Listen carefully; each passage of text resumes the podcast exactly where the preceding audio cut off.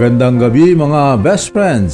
Ito ulit ang inyong best friend Bishop, Bishop Melray M. Uy sa ating programang Ang Pastol at Ang Mga Tupa dito sa ating ah, nag-iisang Diocesan Radio Station ng Diocese ng Lucena, ang DWBM 103.9 Spirit FM. Haba Happy Spirit. Ang ating himpilan ay matatagpuan dito sa second floor ng Bishop Ruben Propogo Auditorium, Centro Pastoral, Isabang, Lucena City. Ang ating ah, himpilan ay atin ding napapanood sa kanyang YouTube channel, Happy Spirit Online at sa Facebook page, Spirit FM Lucena. At masusundan nyo rin ito sa, matagpuan nyo rin sa webpage natin, Roman Catholic Diocese of Lucena.org. Okay? So ang ating ah, programang Ampastol at ang mga tupa ay nagtatalakay ng mga turo ng simbahan natin gamit ang mga ah, dokumento ng ating simbahan at ngayon ay ginagamit natin ang dokumento, mga dokumento ng Second Vatican Council. No? Ang tawag dito natin ay Vatican II. So ang ah, dokumento ngayon ating ah, tinatalakay ay ang dokumento ng Lumen Gentium o ang ating ah, pagtalakay tungkol sa simbahan. Okay? Para talakay dito, tayo ay sinamahan ng ating mga ah, laiko na pastoral lay workers of the diocese. So another group naman na mga PLWD ang kasama natin ngayon. Magpapakilala sila sa atin. No? Medyo nadagdagan tayo ngayon dahil ang isa ay hindi may paghiwalay. Kaya naging tatlo ang ating kasama ngayon. Okay? So, dito muna tayo sa, ah, dito muna sa isa solo kay, kay Nina. Magandang gabi po sa inyong lahat. Ako po si Nena A. Igamino mula po sa pastoral lay worker po ng Paris ng San Miguel Arcangel, Basilica Minor, Tayabas City. Okay, so yan si Nina. Nina lang talaga pangalan mo? Oo. Nina. Talagang cute na pangalan. Hindi po. Nina. Okay, yan. Dito, bakit ito dalawa? so, papakilala mo na si Ariel. Ikaw, Ariel. Lapit sa microphone. Magandang gabi po. Ako po si Brother Ariel Ombrete, ah, pastoral lay worker po ng ah, Saint Isidore Ibabang Dupay. Okay. At kasama ko Sino yung kasama mo? kasama ko po ang aking may bahay. Ah, Si Ate Miriam Ombrete po. okay. Magandang gabi po sa inyong lahat. Yan, kaya pala hindi sila mapaghiwalay. so, si Miriam tsaka si Ariel, sila yung mga kandati natin sa tanda ng panahon. Na kung na yung panahon. Mat- tumanda na. tumanda na ang panahon kaya nawala na sa ere. Ah, dahil yung kanilang ah, yung kanilang founder, founder ba yun? founder ng tanda ng panahon si si Sister Leonor ay wala na sa panahon. Pero kwan pa naman si Sister Leonor, no? Um, nandun pa sa kanilang bahay. ayaw nang ayaw na siyang payagang lumabas ng kanilang mga kanya mga kamag-anak, mga pamangkin. Dahil ah, siyempre super senior na siya. Kaya pati ito sina Ariel at Miriam ay hindi na rin nakakalabas dati sa kanilang kan kaya naputol yung programang tanda ng panahon. Tuwing kailan ngayon? Tuwing Biyernes din po yun. biyernes ng ah, Alas- gabi no? Biyernes ng gabi. So napalitan na yun ngayon yung ah, kwentong misyon no? So yung kwentong misyon na ngayon ang pumalit doon sa tanda ng panahon okay? So ang ating ah, topic ngayon ay nandito na tayo sa number 36 ng Lumen Gentium, no? So, last week ang pinag-usapan natin is tungkol sa prophetic mission no, ng mga laiko. No, di ba? Tatlo yon no? Prophetic, ano pa nga yung isa? Pagiging pari Pagiging at pari hari. at pagiging hari. No? So, ngayon naman, so ang ating ah, ah, tatalakayin sa mga laiko ay pagiging pari no, ng mga laiko. Paano ba ang mga mga laiko nagiging pari? Paano ba maging ah, pari ang mga laiko? Paano nakikishare ng pagkapari? Pwede ba ang laiko maging pari? Ah, Hindi na. Hindi po pwede. Hindi pwede. Ha? ang babae Pwede pwede bang maging pare? Pwede po. Ha? Yung uh, kasi dito, sabi sa atin ng uh, Lumincensium na lahat tayo ay nung si Jesus bilang pare, si Jesus yung pinakamataas na pare, no? Binahagi niya sa atin yung kanyang pagkapari. Yung pagkapari niya ay hindi yung ah, pagkapari ng isang saserdote. Nung ang pagkapari ng sa saserdote ay yung ritualistic lang na pagkapari, no? Dahil ang uh, panpari talaga is ah, siya yung taga tagadala ng alay ng tao sa Diyos. Yun ang kanang pari, no? Dadalhin niya yung mga alay ng tao sa Diyos at dadalhin niya sa mga tao yung mga biyaya ng Diyos sa tao. 'Di ba? Yung mga may mga grasya, may mga biyaya ang Diyos o salita ang Diyos, mga salita ng Diyos, biyaya ng Diyos, ipapaarating niya sa mga tao. Yung mga tao naman mag-aalay ng kanilang mga handog. So hindi sila makapag-alay direkta ng kanilang mga handog. So ang pare ang mag-aalay, magsusunog ng mga handog. Hindi yung mga laiko ang nagsusunog ng mga handog dati, no? so ganun 'yun ang ah, 'yun ang concept ng pagkapari sa Old Testament, no? Sa Old Testament, taga-alay siya. Taga siyang tagapamagitan, no? Tagapamagitan ng Diyos at tao, tao at Diyos. Pero 'yun ay tagapamagitan siya sa liturgical at saka ritual lang. Sang si Jesus ay dumating, nang si Jesus ay nagkatawang tao, namagitan si Jesus hindi lamang sa ritual, no? kundi namagitan si Jesus sa ang kanyang um, sinasabi dito sa sa atin sa sa number 36 na ang lahat-lahat ay napailalim kay Jesus at yung itong lahat ng napailalim kay Jesus ay dinadala niya sa Ama. No? So lahat ay napailalim kay Jesus pero lahat ng napailalim kay Jesus ay dala-dala niya papunta sa Ama. So pero yung sa Old Testament na mga mga sacerdote ng Old Testament ay kung sino lang yung may kakayahan na magbigay ng handog, yun lang ang dadalhin niya. Kung sino lang yung makakarinig sa sacerdotes, yun lang ang makakarinig ng salita ng Diyos. Pero dito sa Jesus, lahat, so lahat, kahit na yung walang kakayahan, may kakayahan, walang kakayahan, lahat ay daladala ni Jesus sa Ama. Ah, so ganun ang pagka pa, kaya tawag sa kanya pinakamataas na pari, no? dahil dala-dala niya ang lahat, no? Dahil sa kanya. So, at uh, dinala niya tayo. At yung dala niya sa atin ay yung kanyang pagiging pari ay binigay niya sa atin lahat-lahat no sa ama. At ah, lahat-lahat yung kanyang pag-aalay yung pag-aalay niya ay hindi yung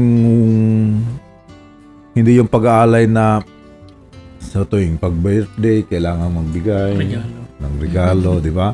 Pero sa kay Jesus, isahan lang na pag-aalay. No? Isahang pag-aalay lang doon sa krus. Pagkatapos ng alay sa krus, yun na yun. Kompleto na.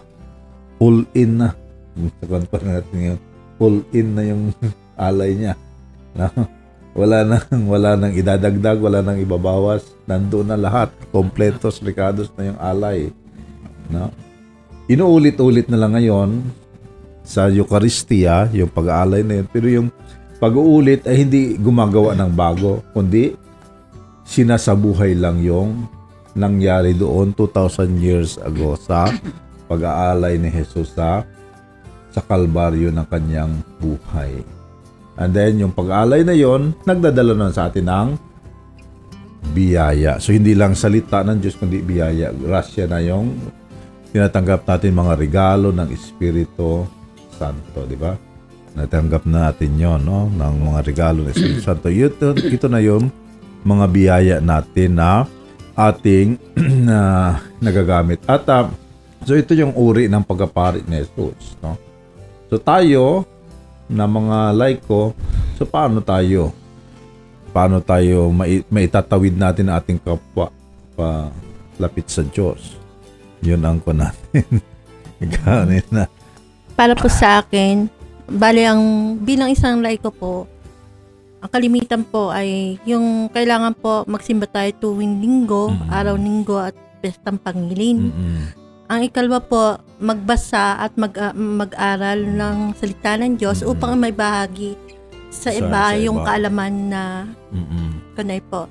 Tapos po, tumunong tayo sa masigit na nangangailangan, lalo-lalo na po sa mga mahihirap na tao. Mm-mm. Ang ikaapat po, siguro kung may talento po ako, kung ang boses ko ay ano, pwede pong kumanta sa choir, maging ser- server or sa altar.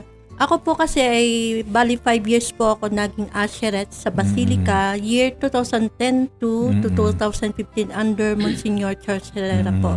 Mm-mm. Kasa, ang kasama pare po niya doon ay si Father John Emon Pangkaniban, Mm. si Father Cesar Caparente Jr. Mm. Yung panahon pong yun.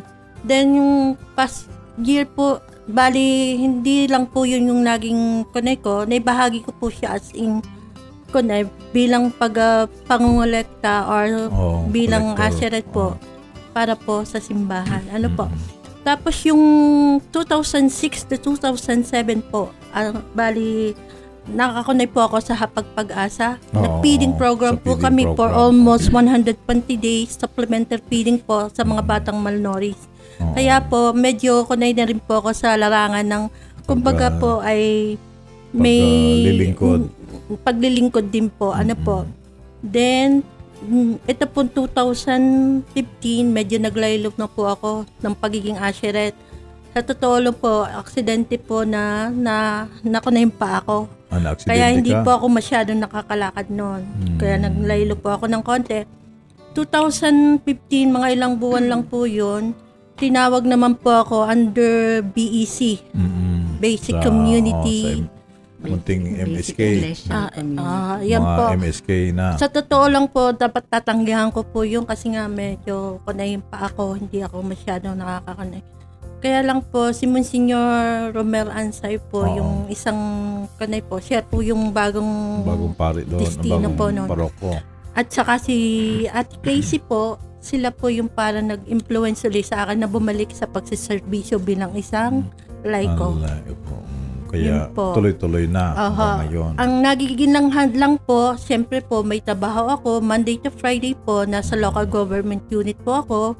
At the same time po, yung Saturday, Sunday po, yun yung parang pinaka, parang nagiging full time ako as it, as in As, PLW. Okay. Yun So, po. yun ang at least ay na kan mo sa yung ah, simpleng pamaraan. So, nagagawa, nagagamparan mo yung pagdadala ng mga biyaya ng Diyos sa sa mga munting sambayanan, no? Opo. Sa kahit na sir, kwan pa yung paa mo. Hindi naman po na ngayon. Okay kahit na, po. pero Medyo at least ano po. ay na kwan ka pa noon, no? Medyo kwan ka. Pero talagang ah, sinikap mo na dalhin yung Aha. ah, mga biyaya sa mga munting sambayanan. No? At siyempre, sila rin aha. ay nadala mo rin palapit sa Diyos. No? Di ba? Yun ang pa naman talaga ng mga Yung pong laiko. panahon ng BEC ay panahon po yun ni Monsignor Monsignor Mili ah Ah, Monsignor uh, Brasta, kwan, ah, yung pong bali si Monsignor ano nga po? Milicia. Monsignor Milicia. Milicia, Oo. oo, sa siya- Mapagong po kami nag uh, nagkunay. Mm, Nag Nag-seminar. nag uh, nag-start po ako nun panahon. yun. oh, yun talaga siya ang Mm. kwan noon dahil siya ang ah, siya yung Mhm. pastoral director. Opo, yun Kaya po. siya- yun po. ang kwan? Oo. Ng BEC. Oo, dahil yun talaga ang trabaho niya. As a fan. So kayong ah, mag-asawa, so matagal na rin kayo mag-asawa. matagal na kayo sa paglilingkod. Matagal, matagal-tagal na rin po. Oh, yung lapit nyo lang. Sino ang nauna sa inyo sa paglilingkod? Ikaw. Halos, halos pa na, Ah, halos magka, sabay. Halos sa sabay. magsabay. ah. Nagkakilala po kami pareho na kaming lay minister. Apo. Mm. Ah, nag-start kayo as lay minister. Apo. Sa simbahan po, biyaya ng Diyos. Ah, as lay minister, palihat. Apo. Ano, sa Eucharistic or Ako po yung commentator, siya po yung lector. ah, lector tsaka commentator. At the Ah, same time, ako naman po ay secretary ng uh, STMSK, sa, dito sa Cathedral. katedral. Naging secretary ng PPC. Kaya kwan ka rin. Kaya aktibo na rin. Opo. Pero hindi ka PLWD. Hindi Ngayon, po ako PLWD. si Ariel lang ang Si PLWD. Ah, okay. So at least ay kwan kayo. Pero ah, kayo din ay may trabaho din kayong iba. Ah, May construction ka, ano ba? Opo, para yun sa contract. po, ano, yung po sa Glass and Aluminum. Oh, yun po may yung aking... kwan ka, may negosyo. Yun kanya-kanya yun po. ang- May negosyo. Ikaw din, negosyante ka rin. Ay, hindi po. Bahay. Sa bahay lang po. Ay, Sideline, sideline lang po. ikaw, ikaw manager. Opo. Online, online lang po pag minsan. Ikaw ang manager ng, ah, ng negosyo niya. Opo. so at least eh, may pinagkakabalahan Opo. din. No? Naka, so dahil mahirap naman talaga na full-time sa simbahan na wala kang ah, source of income dahil wala din namang maibibigay ang simbahan na pang sustento talaga, no? So pero kahit na gano'n, no, ngayon si Nina nagtatrabaho sa munisipyo pero nag nagiging ah, tulay pa rin para maidala ang mga MSK, mga munting sabayanan sa sa simbahan, no? At kayo ay Kami po, nagiging- at, at the same time po, Bishop, kami rin po yung chair couple ng Family and Life. oh, sa Family and Life Ay, di, Parokya. sa parokya po. Di, so yun doon po namin na na gagamit yung mga salita ng Diyos sa pamamagitan po na yung mga pag-ano sa mga asawa. Mm. Mga So nagbibigay ng salin. nagbibigay kayo ng kwa ng ah, Seminar. Na po. seminar pre-K na seminar. Oh. So dahil ah, oh ma- mahalaga din 'yon, no? Ma- Malaking uh, kwan din 'yon sa apostolate sa simbahan yung mga nagbibigay ng mga pre-K na dahil sa pamilya talaga nag-uumpisa ang simbahan. Opo. Pag walang pamilya, ay saan kukuha na bibinyagan? Kung walang pamilya, ay saan, na saan lalago? Paano lalago ang ating simbahan? No? Alam nga naman na magpanday tayo ng magiging magiging katoliko. Hindi naman pwede ipagpanday yun. Kailangan talaga ay pamilya. Opo. No? Sa pamilya talaga. Isang kristyanong pamilya. Oo. So kaya nga kailangan talaga na maganda ang foundation ng mga family natin, no? Para ah, sila ay talagang mahubog na maging aware ng kanilang itong triple mission, no? Opo. Yung triple mission ni Jesus, yung pagiging pari, hari at propeta, no? So itong pinag-uusapan natin ngayon, pagka-pari ng mga laiko, no, na tayo sa pamilya nag-umpisa yung yung pagkapari ng ah, natin ng mga laiko, no, sa pamilya dahil sabal yung mga magulang sila yung nagdadala ng kanilang mga anak sa simbahan, di ba? Dinadala, dinadala nila ang mga anak nila simbahan para yung mga anak na yon ay lalago sa biyaya ng Diyos, no? So, sa pamagitan ng mga magulang din, nakakatanggap yung mga bata ng mga sakramento. Opo. no? Pero hindi makakatanggap ng mga bata ng sakramento kung hindi dadalhin ng magulang. Opo. simbahan. Tama po yun. Kaya ang magulang ang una-unang pari ng simbahan. Dahil sila yung dinadala nila sa simbahan ng bata at binibigay nila sa bata ang mga sakramento no, ng ah, ating simbahan. Kaya sila ang unang pari ng pamilya. At ah, dahil gano'n naman talaga sa kahit sa Jewish sa Jewish culture. No? 'Di ba yung sabi ni Moises nung ah, sila ay si Moises, sabi ni Moises nung sila ay ah, yung Passover, yung kanilang ay, yung naging tradisyon na nila yung ah, yung kanilang hapunang pangpaskwa. No? Yung Passover na nangyari doon sa Egypto, naging kultura na nila na hapunang pampaskwa. No, na yung ginawa ni Jesus na yung Last Supper ang ang tawag na natin ngayon Last doon sa sa sa Passover. drawing ni ni ni Angelo. Ah, hindi, ni drawing ni eto. Sino bang nag-drawing nun? Hindi yun kay mga Michelangelo. Eh, yung Da Vinci. Da Vinci. Da Vinci, Da Vinci.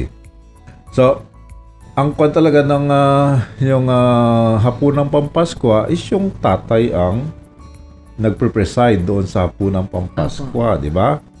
Na babasa niyo yan sa ah, Deuteronomy, no? Tsaka sa sa Hebreo din nababasa rin 'yan, no? Yung uh, hapunang pampaskwa ng mga Hebre ng mga Hebreo na ang tatay siya ang nagpe-preside tapos sa siya yung nagkakanong ah, yung inihaw na karne ng tupa no? Na walang bahay dungis no? Siya nang ikwan no na inihaw inihaw lang no? Hindi roasted ang tawag eh, roasted hindi ihaw yun Ihaw. di ba? Ihaw roasted no Taka yung mga mapapait na mga herbs. Taka yung tinapay na walang Libadura. libadura, siyang kanon. Tapos siya, siya yung yung magbabasa din ng ah, babasahin muna nila yung history. Or ah, yung iba yung marunong magbasa din binabasa nila yung Pentateuch no? Kaya magdamagan yon di ba? Overnight yung kanilang kan. So binabasa yung Pentateuch pero yung iba na hindi marunong edi memorize memorize na lang nila yung history yung pinagdaanan ng mga Israelita simula sa kay Adan hanggang sa kay Moises, no? By memory lang. By memory lang yun. Overnight vigil pala yun. Oo, kaya yun ang, di ba? Yun ang ginagawa natin sa, kwan, di ba? Sa, sa Easter Vigil, di ba? Ang daming ah, basa, di ba? Siyam na pagbasa lahat yun. Pinaiksi na lang natin. Pinaiksi na lang kasi natin yun dahil ah, yung mga bata ay natutulog na. Pero gano'n naman talaga sa sa sa Hebreo, no? Na talagang yun. So, ang father, siya talaga yung nagpre-preside. So, siya yung pari ng pamilya. So, dinadala niya yung history sa mga kabataan. Kaya, minana nila ito. Dahil, taon-taon, uulit, ulitin yun ng tatay. Ah, may, memorize niya yun, taon-taon. No? Ikikwento niya yun, taon-taon sa mga anak. Hanggang sa, siya memorize niya. Yung iba ay, napagod sa kami-memorize, sinulat. Kaya meron tayo ngayong Biblia. Biblia. No? Na isulat din nila yung iba. So, ganoon ang ano na sa pamilya talaga ang magulang ang unang nagsasabuhay ng pagiging pari. No? Yung pagiging ah, lingkod ng pag hmm, daluyan no ng mga biyaya ng Diyos, no? So, kaya sa ating panahon ngayon, sana ay ganun pa rin, no? Eh, kayo nga ay pa- sa pamilya sa pamilya apostolate at least ay nagagawa niyo 'yon, no?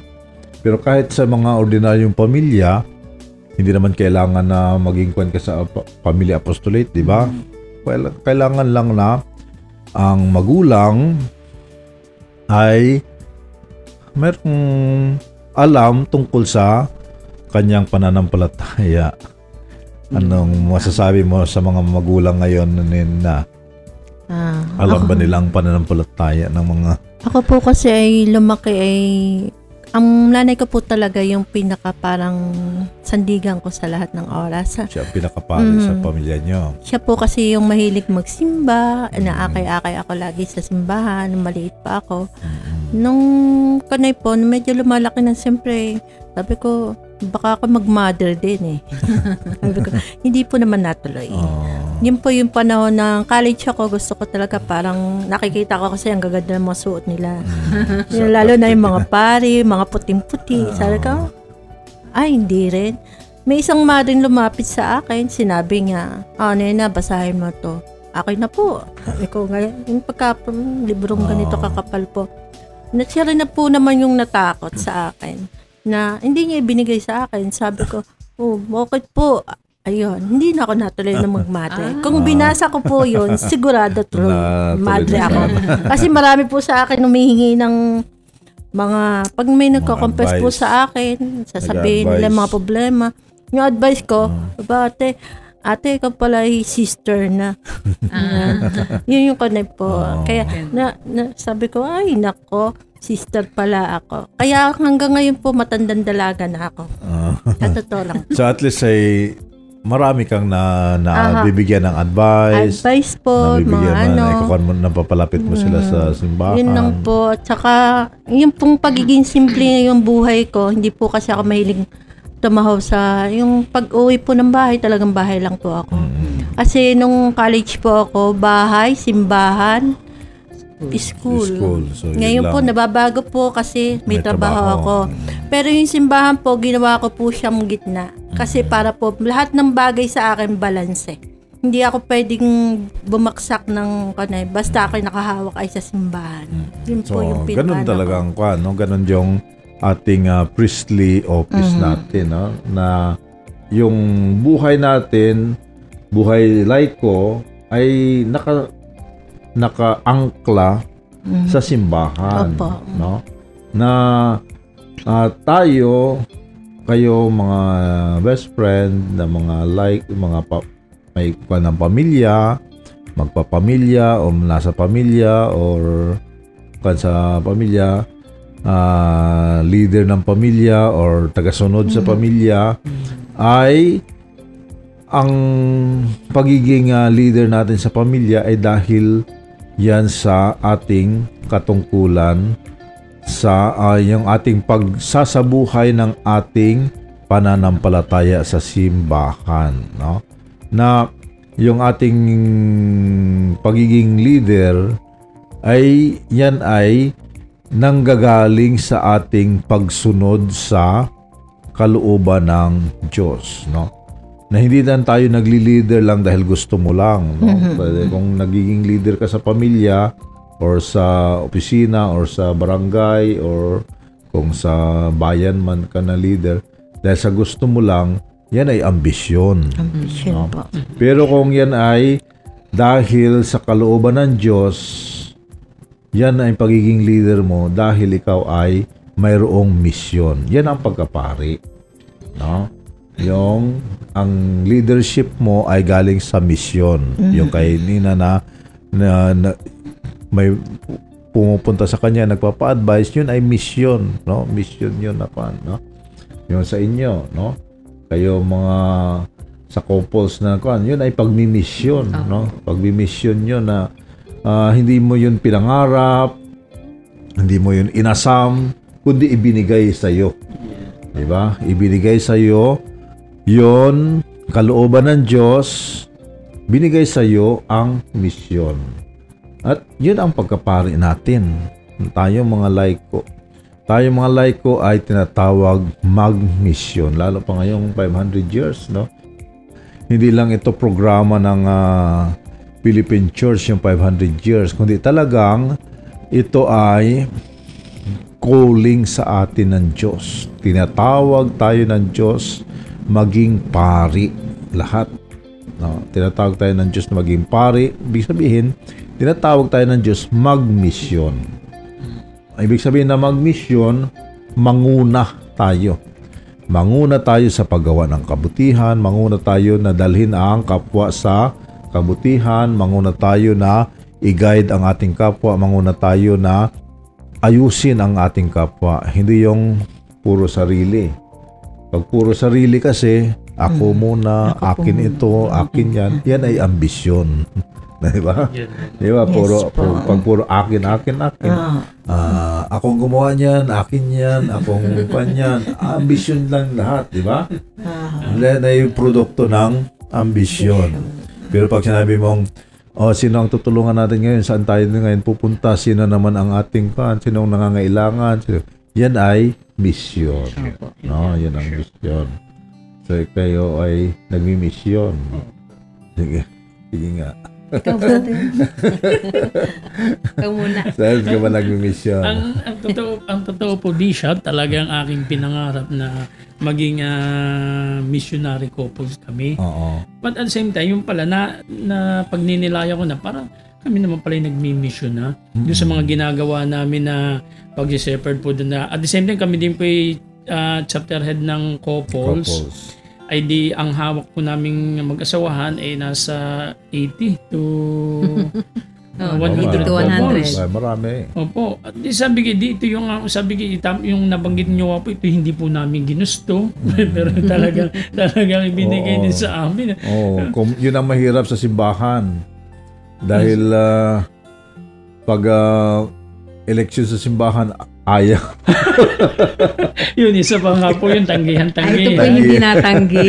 Eh, ako, na po hindi, ako po hindi talaga Ito natanggi. po hindi natanggi kahit kailan. Ako natanggi.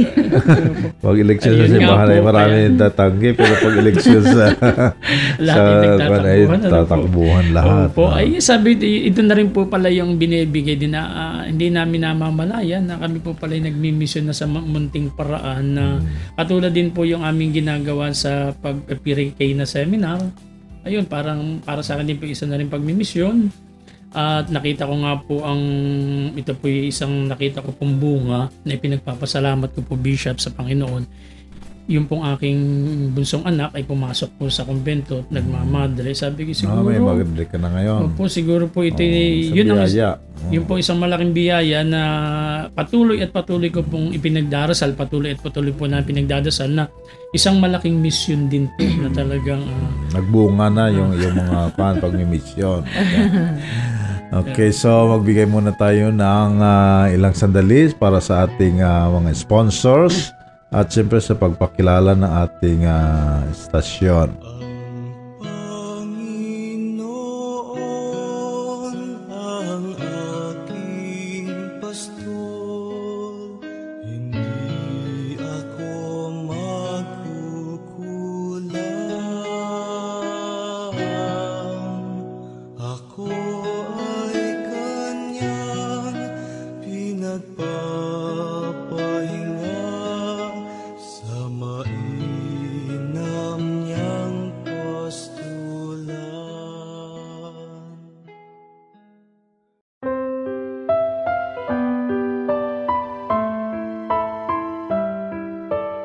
Magandang gabi uli mga best friends. Ito pa rin ang inyong best friend Bishop, Bishop Mel Ray. Uy sa ating programang Ang Pastol at ang mga tupa. Dito sa ating ah, nag-isang diocesan radio station ng Diocese ng Lucena ang DWBM 103.9 Spirit FM Have a Happy Spirit na inyong matatagpuan sa second floor ng Centro Pastoral ah, ng Bishop Ruben Propogo Auditorium Centro Pastoral Isabang Lucena City. Ang ating himpilan ay natutunghayan din sa YouTube channel nito, Happy Spirit Online at Facebook account Spirit FM Lucena. At ganoon din sa Roman Catholic Diocese of Lucena.org. Okay, so mga kasama natin ang ah, ating mga parish ah, lay workers of the diocese si ah, kasama natin si na Ariel at si Mariam ang mag-asawang ah, nagmi-mission sa ating simbahan at si Nina ang ating ah, PLWD sa ah, parokya ng San Miguel Arcangel. Okay? So pinag-uusapan natin dito yung ah, priestly office ng mga laiko, no? Na ah, mga laiko ay hindi lang tayo tagasunod sa mga pari, kundi tayo rin ay pari din. Bakit? Dahil hindi lang ang pari ang may misyon, kundi tayong mga laiko mayroon din tayong mga misyon sa ating pananampalataya sa simbahan, no? So, ang misyon na ito ay siyempre ang madala natin ang kapwa pabalik sa Diyos at madala natin sa ating kapwa ang mga biyaya galing sa Diyos. Okay? So, ah, sa iyo, Nina, na uh, nagtatrabaho ka sa munisipyo. Uh, seven, ano, one, anong trabaho mo sa munisipyo? Bali po, tatlong department po yung na, na ko. Kasi ako po ay nag, nagtrabaho sa local civil registrar. Ah, sa civil Tapos registrar. napalipat po ako sa accounting office. Mm. Then ngayon po yung community is center po. kung saan po nagtuturo kami sa mga ALS student Ah, yun, sa mga- about sa basic computer computer po. Yung Word, Excel at saka po Oo, PowerPoint. sa mga kwan, po. alternative uh, education. Mga kwan, no? So, dito sa pagkuan mo sa sa munisipyo, sa government, no, sa government na paglilingkod mo, ay siyempre ma, marami kang kasama no na mga siguro katoliko rin pero hindi naman kasing aktibo sa iyo. Mm, Apo. Hindi naman talaga nagsisimba pero hindi naman talaga ganon ka ka aktibo or kasigasig, no? Anong masasabi mo sa mga sa ibang mga laiko na gumagawa sa sa sa gobyerno, no? No, sa ating gobyerno ngayon, no? Yung mga ordinaryo, mga rank and file na mga kuan, ng mga empleyado no, sa gobyerno na Siyempre, naobserbahan mo sila bilang katoliko rin. Marami naman katoliko sa kanyo no, di ba? Opo, marami Halos po naman. karamihan naman siguro ng empleyado ay katoliko. Mhm. Mga binyagang katoliko po Oo, sila. Karamihan. Mm. Pero kinakakita ano ba sa kanila ng pagkakatoliko? Ano, hindi naman na pinupulaan natin. Kundi, Opo. siyempre, kailangan lang natin maka, no, ma- makita natin kung paano tayo bilang isang katoliko gumagalaw sa ating gobyerno. Dahil s- alam naman natin tayo ay katolikong bansa pero bakit ganito ang gobyerno natin? Eh kasi palaging sinisisi natin yung mga nasa mataas lang na posisyon.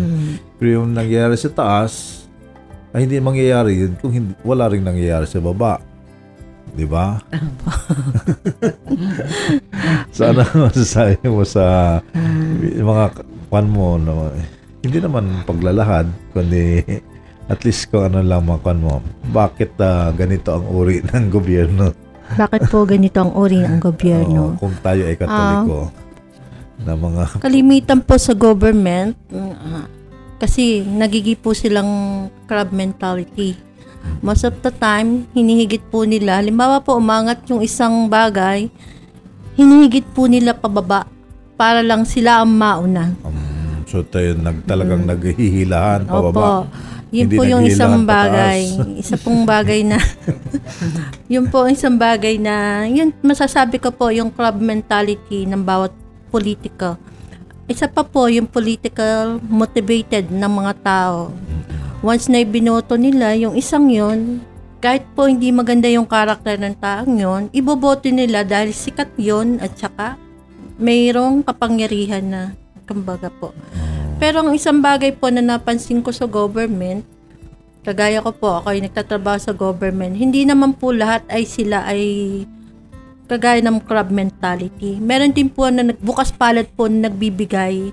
Kahit po sinasabi ng iba na ang government po ay ganon, meron pa rin po nagbubukas palad na magbigay para sa bahagi, para sa simbahan. Yun po so yung isa. may marami ka pa rin nakikita ng mga government employees Marami na pa rin po. ah, Kasi po, kalimitan po, kasi pag yung, meron po naman ng misa, pag minsan Oo. sa kanila, ngayon lang po natigil sa pa- gawa po Misa ng sa- pandemic sa munisipyo sa munisipyo po. Gawa po ng pandemic, hindi po ngayon nakakapagmisa Oo. sa munisipyo. Mm, dahil bawal Yung- bawal po. Yun po. Pero pag yung pong sa pag yung pong linggo, Disemba po, Mm. nandun po naman sila para po magkanay. Lalo na po nung kagaya po ng piyesta ng San Miguel.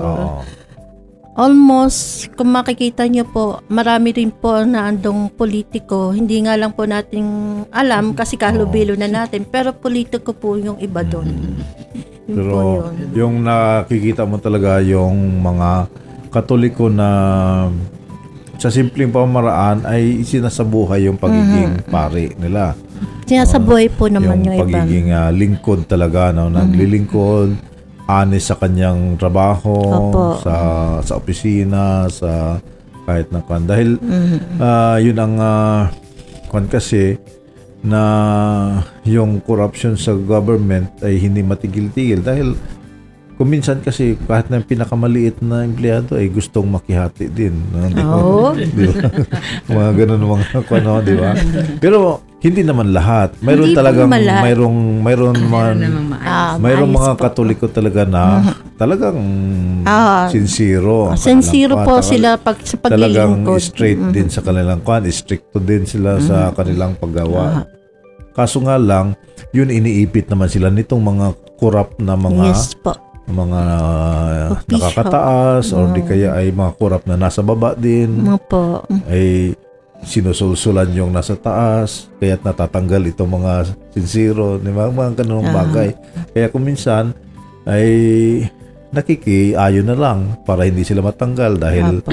pinagkakainitan sila ng nasa baba pinagkakainitan ng nasa taas Mhm. ay nakakakuan din, no?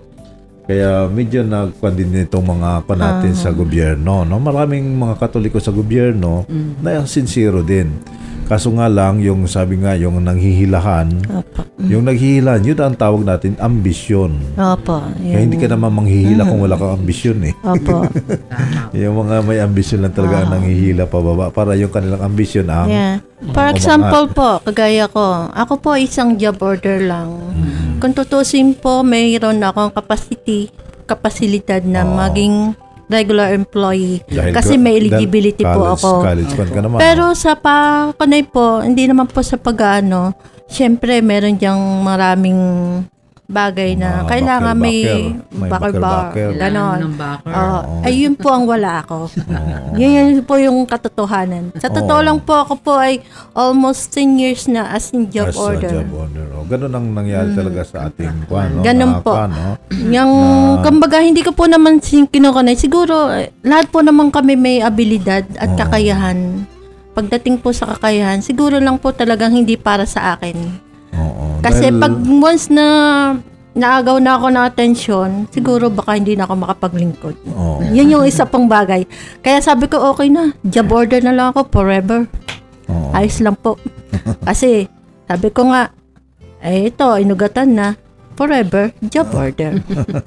yan po Oo, yun. yun ang kwan talaga sa May motto na si medyo sister. pro medyo ka natin sa kwan natin no? pero pero ganun pa rin ang ang ah, ating ah, misyon ang panawagan sa atin ng ating simbahan na talagang tayo ay dapat na manindigan pa rin sa ating ah, misyon no? Dahil mahirap nga mahirap na magkuan tayo magbalanse dahil nga sa ah, kailangan mo dahil kailangan mong kumita kailangan mong kumain kaya kailangan mong makisama ka. Sa pagkikisama mo naman ay dinadala ka naman doon sa kawalang hiyaan ng sa pagkisama pero dapat tayo katoliko dadalhin naman natin sila sa kaayusan para sa para kabanalan. kabanalan. Dahil yun naman talaga ang ating pagkapare. Dahil natin sila sa kabanalan hindi yun sa kawalang hiyaan no? Tama. at ah, siguro unti-unti yung ating mga government ah, employees ay may mga nang may nagwawagi doon sa pagdala sa sa kabanalan. Pero yun nga ay dahil nga sa laro ng politika namamayani yung ah, padrino padrino Yes baker po. baker kaya nagkakon pa rin nadadala doon sa kawalang hiyaan din. Pero Hindi naman pagkatapos po ng eleksyon Balik na po ulit sa sana balik na sana sa normal. Yung kabanalan naman sana ang ang umir ang isa lang po, Bishop na, isang bagay lang po ang ginagawa ko. Hiniwalay ko po yung pagiging, yung trabaho ko as in local government sa simbahan. Kaya yung iba po, wala pong alam about sa akin. Pagdating sa simbahan, nakahiwalay po talaga siya. Hindi mo in-integrate. Hindi ko po siya ini...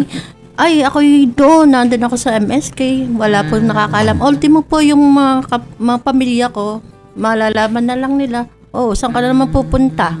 So Yeah. ngayon alam na nila dahil ma- manonood sila. Ay, hindi po. Wala po. Wala, wala pong nakakalam. Kahit po yung pagpunta ko dito, wala silang alam. Okay, pero mapapanood. As in, kanay po, ganun po ako ka-intact sa pagdating radyo. sa personal na bagay. Yung sa buhay. Kasi gusto ko lahat simple lang. So, okay. So, ano, may dadagdag pa. Kami naman pong mag-asawa sa aming kapitbahayan. Kami po ay ano, kilalang kilala na kami bilang maglilingkod sa simbahan. Oo. Dahil tuwing umaga, makikita nila kami nag, nakaputi, nakaiti, magsiserve na kami, ano. So, sa, sa parte ng pananampalataya, ay talagang kami po ay takbuhan nila. Pagka may tanong sa pabinyag, mga tanong tungkol sa simbahan, kami po ang tanungan. Opo. At ako naman po, sa aking sariling pamamaraan, sinisikap ko po ng aking mga pamilya, ay lalo na nung nanganak po ang aking anak, ay talaga pong nung umuwi sila dito, ay pinilit ko pong pabinyagan talaga. Sila po ay nasa Amerika. Tuwing uuwi po, nung unang umuwi po ay dalawang taon na yung bata, yung panganay. Ay sabi ko, pabinyagan natin dito yan. Pinipilit ko pong pabinyagan. Nung umuwi naman ngayon, anim na buwan naman yung bata, pabinyagan. Kahit po yung pinipilit ko po talaga matanggap nila ang sakramento. At kahit nga po yung pinsan ko, sabi ko sa kanya, umuwi din from Italy, tapos may anak din na limang buwan. Sabi ko, pabinyagan mo na yan. Parang sa kanila, hirap na hirap magpabinyag. Sabi ko, madali lang magpabinyag. Halika, dahil- sasamahan kita. Isang araw ng linggo, sasamahan kita. Sabi ko sa pinsan ko, uuwi na lang uli ng Italy, hindi pa napabinyagan yung anak. Dahil ang concern So, kasi nila, Yun po ang- talagang aking ano. Yung concern kasi nila ay yung trabaho lang ng trabaho. At saka yung kanila, pagka pabinyag, parang ang concern nila is uh, Yung, uh, more on party. celebration, Yung hindi yung party-party. sacrament. Hindi po. ang Yung iniintindi party, nila, kahit sa pagpapakasal po, meron po kami mga, meron po ako mga hinihikayat, madali lang magpakasal. Sabi ko, kung, kung gusto mo, sasamahan kita, tatlo lamang tayo sa simbahan. Gusto mo gabi para hindi ka, Oo, yung gagastos. pinoproblema mo ang gastos, hindi ka magkakagastos. Oo. Ay, Ganyan po nila. ako sa kanila. Sila ay wala naman daw pang gastos pero May ayaw panghanda. ayaw, wala, Walang wala, wala simbahan, daw may silang- panghanda. Wala daw silang budget pero ayaw naman nilang magpakasal na walang handa. Kaya nga po. eh. Nakakatuwa nga po. Wala, may namamahalan sila sa bayad sa simbahan daw. Pero meron naman panghanda. nag- pero Ano, wala naman pang, meron talaga si- budget nag- panghanda. Naghahanap talaga Ah, sila. ano ng- na lang, ganito na lang ay- po ang gawin nila. Magpa, maging matandang dalaga na lang po ulit sila. Para Ay, ano. hindi. Minsan po Oo, ay kasal, ano na, nagsasama na. Oo. Ako po yung talagang pinipilit ko pong magpakasal.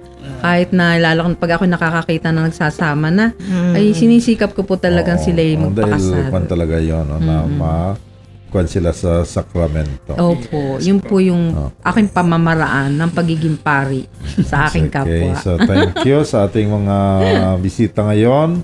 Maraming salamat sa inyong mga binahagi na mga ka-sharing at mga kwento ng buhay. Okay? So, ngayon naman ay ang inyong mga greetings, no? Kung may mga babatiin ka. Ikaw muna, Nina. Sino mga Wala babatiin po mo? akong babatiin. ma. Oh, babatiin mo. mga Wala. Kahit nanay mo. Wala na po ako magulang. Ah, wala sa totoo lang po. Ah. Okay po. So, kahit sino lang, kahit ni Pad, si Padre, Hmm. ano lang. Ha? Pari mo. Wag po, marami pong magagalit. Bakit naman mo Oo. Sabihin niya ako yan, no? Paris Si Monsignor. Anong tawag, anong tawag dito? Baka sabihin ako ay may favoritism. Hindi, Paris Priest naman yun. Ah, sa pamilya ko na lang po, Igami Not Abanilla Family. Maraming salamat po and God bless us all. Okay, so yan si Nina Gamino. Okay, so kayo naman. Ikaw, Ah, ako po binabati ko unang-una yung aking kura, si Father Noel, at saka yung aking ah, assistant. assistant, si Father Albin. Yan. At ganoon din po yung mga kakouples namin na alam ko mapapanood dito. eh.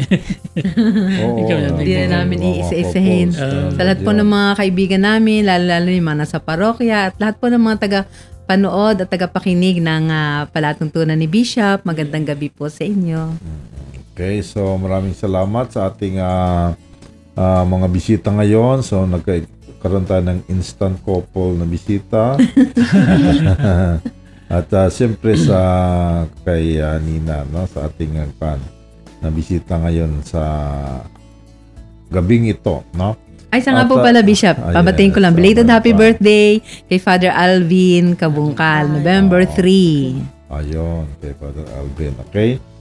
So, sa ating mga viewer din natin na nag-puso at nag-thumbs up sa ating ah, last episode natin, si Tommy Boy Jares, si Nora Pitinistan, si Lilia Panesa, si Abigail Orsolino, Orsolina, si Pavilion Reynald ah, Andrade, si Ruel Hasela, at si Nisi Pilambiano. So, happy listening at happy viewing sa inyo sa mga nanonood sa ating ah, Facebook ah, live, no? So, nagkaroon tayo ng ah, na- 499 views. Wow, marami ah. Almost 500. Hindi pa umabot ng 500 views. Okay. So, maraming salamat po sa mga nanood sa atin sa last episode natin, no? So, sana ay ah, patuloy kayong ah, manood at mag-subaybay at ah, kung gusto nyo mag, mag-question, pwede rin naman, no? Ah, ku- masagot natin, no? okay? So, sa ating mga kaparian na nag-birthday, may sino bang mga birthday sa ating mga kaparian ngayon? Week November ito? 4 ay si Monsignor Charles Herrera. Oo, oh, belated, belated na dahil tayo ngayon ay uh, kung na tayo 20 na. No? Ah, so so si Father ah, Norman Halya, so birthday niya noong 18 ng Webes. Belated hapon. Ah, belated na happy birthday kay Father Norman ay nasa Chaong, no? Siya yung kwando kasama ni Father Edwin sa Chaong sa St. John. Si Father Ralph Piña Floreda naman ng kahapon, no? Biyernes. Siya ay kasama rin doon sa Candelaria sa ka- San Pedro Bautista. Siya rin ang ating in charge ng prison ministry, no? Si Father Ralph Piña Floreda. Belated happy birthday, Father. And then uh, advance happy birthday kay Father Jojo Cantos, no? Ang parish priest ng dati siya sa Unisan ngayon ay sa San Antonio. San Antonio, Quezon, dyan sa Quezon. Sacred Heart Sacred Parish. Heart Parish. Ah, si Father Jojo Cantos, no? Ng ah, birthday niya sa Lunes, no? Darating na Lunes. So, advance happy birthday kay Father Jojo. And then, um, happy anniversary kay Father Warren Puno ngayon. So, happy anniversary ngayon kay Father Warren Puno sa kanyang pagkapari. Okay? So, happy anniversary, Father Warren. Hindi ko alam kung ilang years na siya sa pagkapari niya. Parang 12 years na ata Ah, or okay, 15 years na. And then, uh, siyempre, special thanks sa ating sponsor, ang Mr. Donut Lucena Plant natin.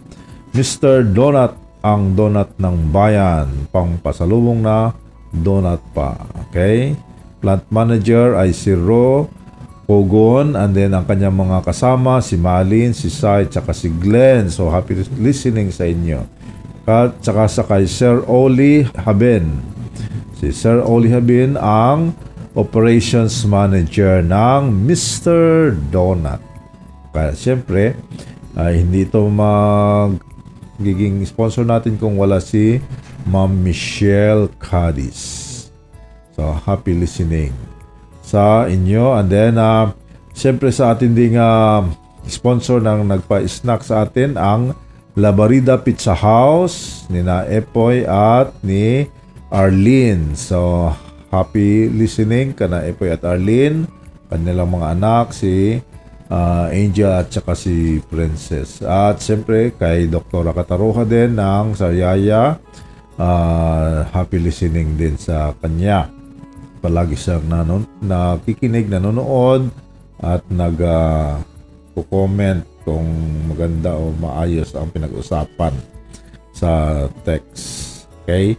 At ah, sa ating ding mga kaparian, so happy listening sa ating mga pari sa buong diocese natin, sa buong ah, diocese ng ah, Lucena. So happy listening sa ating mga kaparian. Sana ay palaging maayos tayo, palaging ah, healthy, no palaging malayo sa mga kung anumang mga ligalig ng buhay no? So happy listening sa inyo. Maraming salamat pa rin sa uli sa inyong mga pagbati noong ako'y nag-anniversary ng uh, UTSO at nag-donate. Maraming salamat sa mga nag-donate ng dugo sa ating bloodletting ng uh, ng November so happy. Sana maulit ang pag-donate uli ng mga dugo sa susunod na mga anniversary natin. Okay? At uh, siyempre kasama natin si si best friend uh, Anjo, ang ating technician dito. At sa ating mga staff dito sa station. So, happy listening sa ating mga staff. No, sa kana Obet at kana Dennis, ang mga technician din natin. At siyempre kay Father Emon, ating director ng ating radio station. Sa inyong lahat, maraming maraming salamat sa ating guest na to. Kay Nina, kay Ariel at kay Miriam. So happy listening sa inyo. At tanggapin ninyo ang aking pagbabasbas. Sumayin niyo ang Panginoon. At sumayin mo. Pagpalain nawa kayo ng makapangyarihan Diyos Ama, Anak at Espiritu Santo. Amen. Panginoon